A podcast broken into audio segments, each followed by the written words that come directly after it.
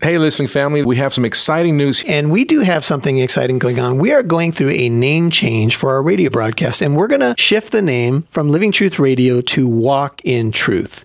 And Walk in Truth is a name that I think helps capture the heartbeat of this ministry, help people to walk out the truth, to live out the truth, to walk by faith and not by sight. So we're going to stay the same. We're going to change from Living Truth Radio to Walk in Truth.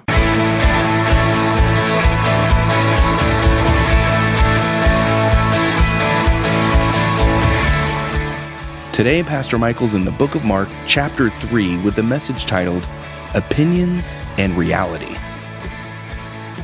Mark chapter three, Opinions and Reality, is the text this morning. Mark three. Who is Jesus? This is the critical question, not only in the Bible, but for all of our lives. So would you uh, bow with me for a moment? Father, we thank you for the precious people that have gathered on this Sunday morning to come, for some, to come and know you better. Some are still maybe investigating, and some have been away for a while, and they miss you because life without you is really uh, going nowhere ultimately. The Bible tells us all we need to know about Jesus, and you are the center. You are what the Bible is all about. And we know the four Gospels tell us everything we need to know. This is what you wanted us to hear about who you are, Lord, and you don't hide anything. You don't hide people's opinions about uh, what they said about you, the derogatory things that were said, the negative opinions, the confusion. And nothing is new under the sun, Father. Uh, we see articles come out in newspapers and magazines questioning the historical Jesus. Who is he? And Lord, this morning we're going to see clearly who you are. But we're going to also see that opinions and confusion are nothing new. And I pray that you'd bring clarity through your word. I pray that you would speak to us, and we know you will because your word is alive and it's powerful. So please help us to set aside every distraction. We want to know who you are. We want to know the Jesus of the Bible. So please take what is on paper this morning in my notes and add and take away as you would will. And tune our hearts, Lord, to hear what your Spirit would say to us, that you may be glorified in each of our lives and that we may be those who are ambassadors of Christ. We pray this in Jesus' name. Amen. Mark three, verse twenty, Opinions and Reality. And he, Jesus, Mark three twenty, came home. Home is probably Capernaum at this point, not Nazareth, because Capernaum became his adopted hometown. And the multitude gathered again to such an extent that they could not even eat a meal. We talked about Jesus' busy life last Sunday and how multitudes of people, uh, probably tens of thousands of people, were flocking to him. Uh, people were coming with all these desperate needs, coming from all the four corners of the state or nation of Israel. They were coming from Tyre and Sidon. They were coming from Judea and Jerusalem. They were coming from the other side of the Jordan. They were coming from everywhere just to hear him. Some just to experience his power. And it got so busy, even when Jesus went back to Capernaum, that he couldn't even eat. Now, uh, I don't know about you guys, but I pretty much prioritize my meals. Uh When it's lunchtime, it's lunchtime. And if, you know, if it gets knocked back a half an hour, I'm I'm okay. An hour, a little cranky. But, you know, the joke is we rarely miss a meal, right? Most of us in America, if you have teenagers, they must eat seven times a day. Uh, you know, I'm famished. When did you eat last? It was forty-five minutes ago. Oh, for their metabolism. That's what I pray for, a teenager's metabolism. I used to be able to eat a burrito at midnight, and it was not a problem. In fact, uh, when I was playing racquetball years ago, this young guy, he was a really good racquetball player. He would show up with a bag of Del Taco, eat it outside the racquetball court, and then go in and wipe everybody out. That's a dream of mine, to eat Del Taco. But Jesus couldn't even eat a meal. Life had become so busy. Uh, you know, no drive-thrus back in the day either. Meals were usually times of deeper fellowship, and you had to do a lot of preparation to eat a meal. And he was so busy that he couldn't. He said, my food is to do the will of God. You know, would to God that we had the priority of heaven so much so that if we got inconvenienced because we had to talk to somebody about the gospel, if it put us behind schedule by fifteen minutes, if we had to even miss a meal to express the gospel to somebody else, would that be okay with us? Is, is heaven's priority so much your priorities that you're willing to bend your schedule a little bit, even be inconvenienced for the sake of Jesus and other people meeting him? You know, that's what ministry is all about. And that's what it means to die to yourself. But it's hard for us. And that's one of the things that Jesus was modeling, even to the extent that when the multitude kept banging on the door for more and more of his time, he skipped meals because he was more interested in people. And so here he is in his adopted hometown, doing miracles right and left, and he's so busy, so pressed. R. Kent Hughes says, this pressing multitude was a desperate mixture. At the center were the newly chosen apostles, the twelve. They were hanging on his every word. The scribes were turning over every syllable he spoke because they had come to destroy him. They did not believe in him. So they were measuring everything. Some in the multitude were eager, ecstatic, some quizzical, some perplexed, some livid, and some even blasphemous. Every extreme was represented, and at the periphery of the surging throng, standing nervously outside, was his family. You see, because the word was going everywhere about Jesus and he was doing these miracles and people were saying, no one ever spoke like this man, word got to his family. And his family began to be concerned. And you're going to see a startling passage. In fact, you're going to see a startling passage that Uh, is so shocking that some manuscript traditions tried to tweak it a little bit, because you're going to see a section where his family says, we think he's lost it. We think he has lost his senses. We think, the Greek word here is, he is insane. Now, you could come to all kinds of conclusions and you can conjecture on the motivation of the family, but we know at this point, and among these brothers, and by the way, all the brothers of Jesus were younger because he was the firstborn of Joseph and Mary. And I know some of us, you know, we have backgrounds where uh, we are not sure that there were additional children, but the Bible is clear that Mary and Joseph had additional children.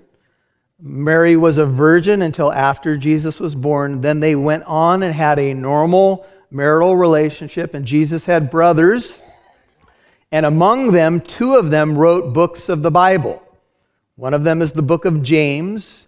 James became the leader of the Jerusalem church, but he did not believe in Jesus, apparently, until after the resurrection. Another one of his brothers that wrote a book is called Jude, and that's the book right before the book of Revelation. But these brothers who grew up with him did not believe in him. John seven, verse four, if you want to write it down, it says, not even his brothers were believing in him.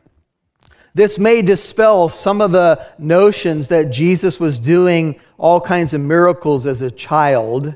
I know that there's these ideas that, you know, Jesus was a miracle worker as a child, but the only true records we have in the Bible are the birth narratives in Matthew and Luke, and then we have Jesus going back to the temple at twelve, not doing miracles, but surprising people by his biblical knowledge and his wisdom at twelve. but no record that he was doing miracles. This is all extra biblical stuff. And it's interesting to speculate. I know there's a movie out right now that, you know, tries to fill in some of those details. And I've heard some pretty good things about that movie in terms of at least speculation about the relationships and stuff. But there's no record that Jesus was doing miracles as a child. If he was doing miracles left and right, don't you think his brothers would have believed in him? So Jesus was fully human, and it would appear from the biblical record that he does not really begin to reveal himself until he's thirty years old at the Jordan River when he asked John to baptize him, and the Spirit comes down, and the voice from heaven says, "This is my beloved Son in whom I am well pleased." Again, this is just uh, conjecture. It's not huge to the story, but it is interesting that his brothers don't even believe in him. Verse twenty-one says, when his own people, if you have the E S V or N I V, it says his own family. And this is a Jewish, uh, this is a colloquialism, by the way, uh, and a colloquial expression uh, is his, it could be his family, his relatives, or his friends. But whenever you wonder about the way to translate uh, something that could have multiple meanings, you look at the context. And later on, his family appears, I think it's in verse thirty-one. And they're standing outside the door and asking for him. So the logical conclusion is that the family or the, the, the people, his own people here, verse twenty-one, if you have the N A S, uh, when his own people heard this, they went out, notice, to take custody of him. Just a side note, this is the only gospel writer, by the way, that mentions this specific incident that the family thought that he had lost his senses. And some scholars believe that Mark is the earliest gospel. That really doesn't matter much, but the Bible's telling us as we, we get different gospel perspectives about what was going on. And it says, when his own family heard of this, they went out to take custody. N I V says to take charge of him. E S V says to seize him. It's the idea of arresting him. For they were saying, look at verse twenty-one, he has lost his senses. I think some of the other versions say he has lost his mind. Wow. Hey folks, this is Pastor Michael Lance, and this is Living Truth Radio, and we'll be back to the teaching in a moment. I want to tell you about a special offer that we have available at Living Truth Radio. It's a book that I've written called Suit Up, Putting on the Full Armor of God. It's all about spiritual warfare. It's all about how to overcome temptation, the world, the flesh, and the devil. And it's a special offer. Go to our website, living truth radio dot org. Click on the donate button, and for any donation, we will send you a copy of that book. Just let us know in the contact form that you'd like a copy of that book. And now, back to the teaching. You know, if the Bible writers were trying to make up a story about this clearly divine one who nobody ever had a doubt about his identity and what his, you know, origins were and that he was truly the God-man from heaven, do you think the Bible would record this if this was a cooked-up story? Do you think the Gospels would actually say that some of his, the people who should have known him best thought he had lost his senses? This lends more uh, clarity and uh, to the truth of the Bible for me, that the Bible's very honest about what was happening. There were varied opinions about Jesus, just like there are varied opinions about him today. But the varied opinions, in fact, uh, apparently a group closest to him thought he was insane was his family. Some of you say, I could totally relate to that. See, some of your family, you think they've lost it, and some of your family watching you think you have lost it. And it depends on the day of the week whether or not you think I have lost it. But uh, anyway, they thought he had lost his senses. And, you know, to put it in a modern way, the family apparently thought they needed to do an intervention. They thought they needed to somehow talk him down. The idea here is they wanted to come into Capernaum and say, Jesus, you need to come home. Come back to Nazareth. Stop this. And among the family, get this, we will find out in a few verses, is Mary, his mother. And with all that's happened to Mary and the, the Gospel of Matthew and the Gospel of Luke and the angelic visitation and the, the stuff in the temple with Simeon and Anna, how in the world could she have any doubt about who he was? But maybe, and I think that this is the way to go on the grace side in, our, in terms of our conclusions, is I would say that their motivation was love. And for Mary, maybe it was, you know, remember, word is spreading everywhere about what he's doing. He's the talk of the whole nation. Maybe for her it was, I need to rescue him. You remember when Simeon took the baby Jesus in his arms and he began to uh, praise God because his eyes had behold, beheld his salvation. He had a promise from the Holy Spirit that he would not die until he had seen the Lord's Christ. But then he told Mary, a sword is going to pierce your own soul. This child is set up for the rise and the fall of many. Many people are, are going to be exposed just by his very life, and a sword's going to pierce you. And her whole life, I'm sure, do you think she would have ever forgotten that prophecy? I don't think so. It doesn't matter that it's been thirty years plus. So maybe she's going as a mom would go, saying he's in trouble. Could she ever have imagined, with all the angelic stuff that happened and the early miracles of the birth of Jesus, could she have imagined that Jesus would be at odds with the religious leaders who I would imagine she respected? Remember, she was just a little young teenage girl from Nazareth. Yeah, she was special in terms of being chosen by God to birth the Messiah. She seemed to love God. That's clear from the early gospel stories. But could she have imagined that the religious leaders at this point were plotting to destroy her son? That they were saying that he was a false Messiah? I mean, all moms have their tendencies to want to rescue their children. And all the mothers said, amen. Say it really softly, amen.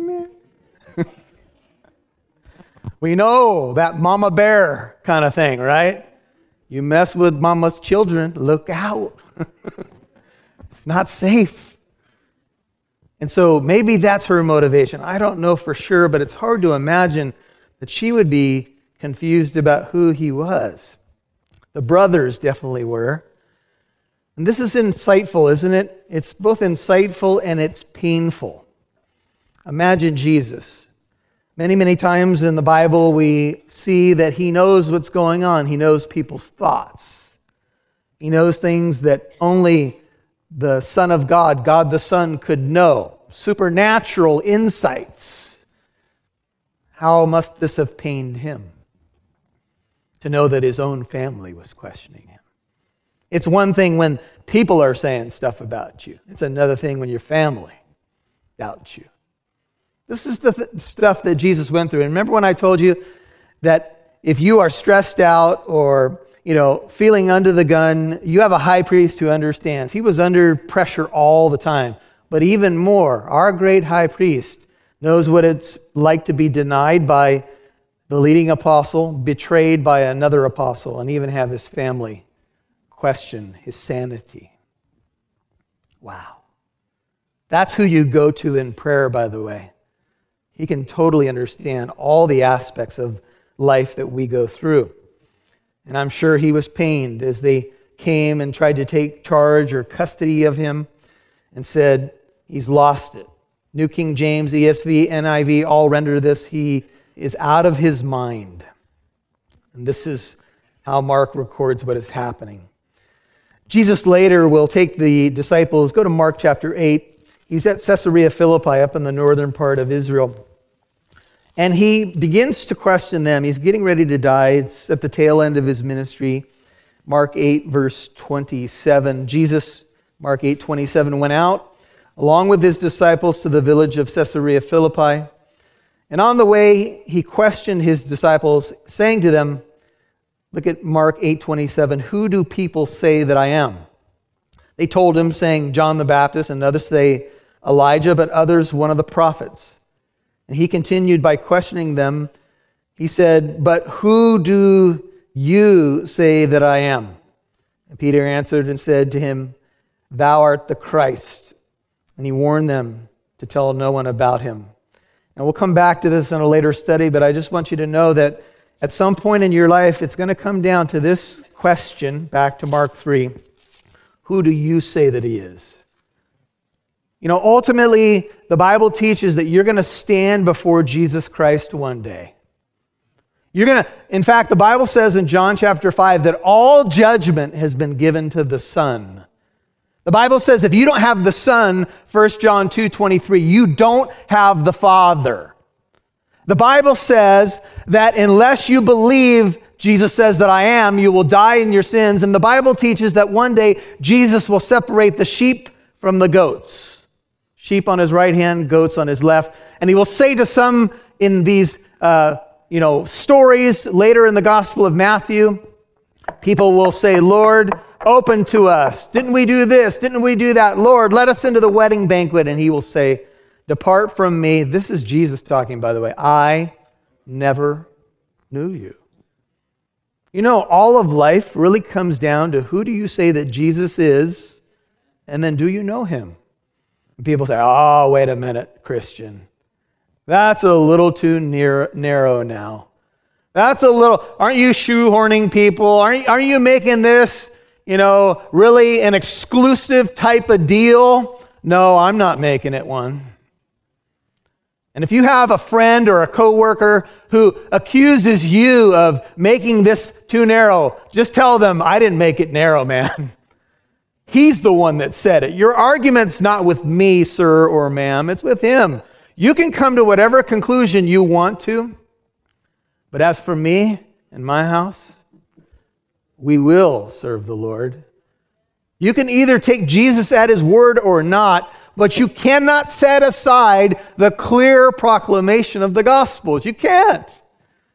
You can come to your own conclusions. In fact, in a free will universe, however you work out your own view of salvation, part of it is on man to repent and believe and trust in what the Bible declares about Jesus Christ.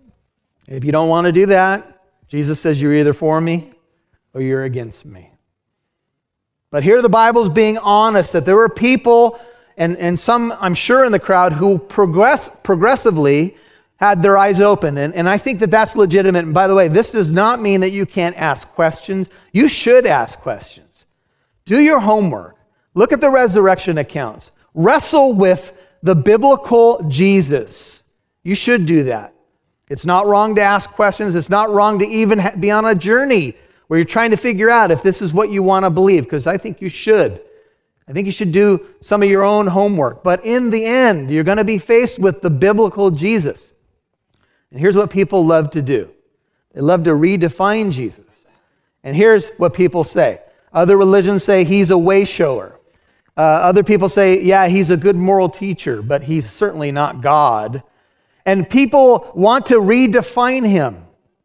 What if someone did that to one of your family members? What if someone said, oh, that's not really your family member, and they weren't really born over here, and that's not really who they are? Would you be a little upset if they said that about your mom or your family heritage? I would.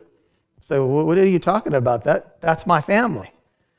Well, here's what people do on the planet. They redefine Jesus so that it's not so narrow so they can hang their hat on, you know, there's got to be another way. And I understand that. It's a little bit more convenient for people. But this is what the Bible is telling us. It's even worse. The family thought he had lost it. Verse twenty-two, Mark three says, and the scribes who came down from Jerusalem. So here's kind of a delegation from the religious capital. We would uh, conclude here that they were an investigative party, kind of sent from the capital religious center to verify that maybe Capernaum was under this uh, delusional messianic figure. And their, from their perspective, they were just going to take notes and validate that he can't be the Messiah. They didn't want to believe in him.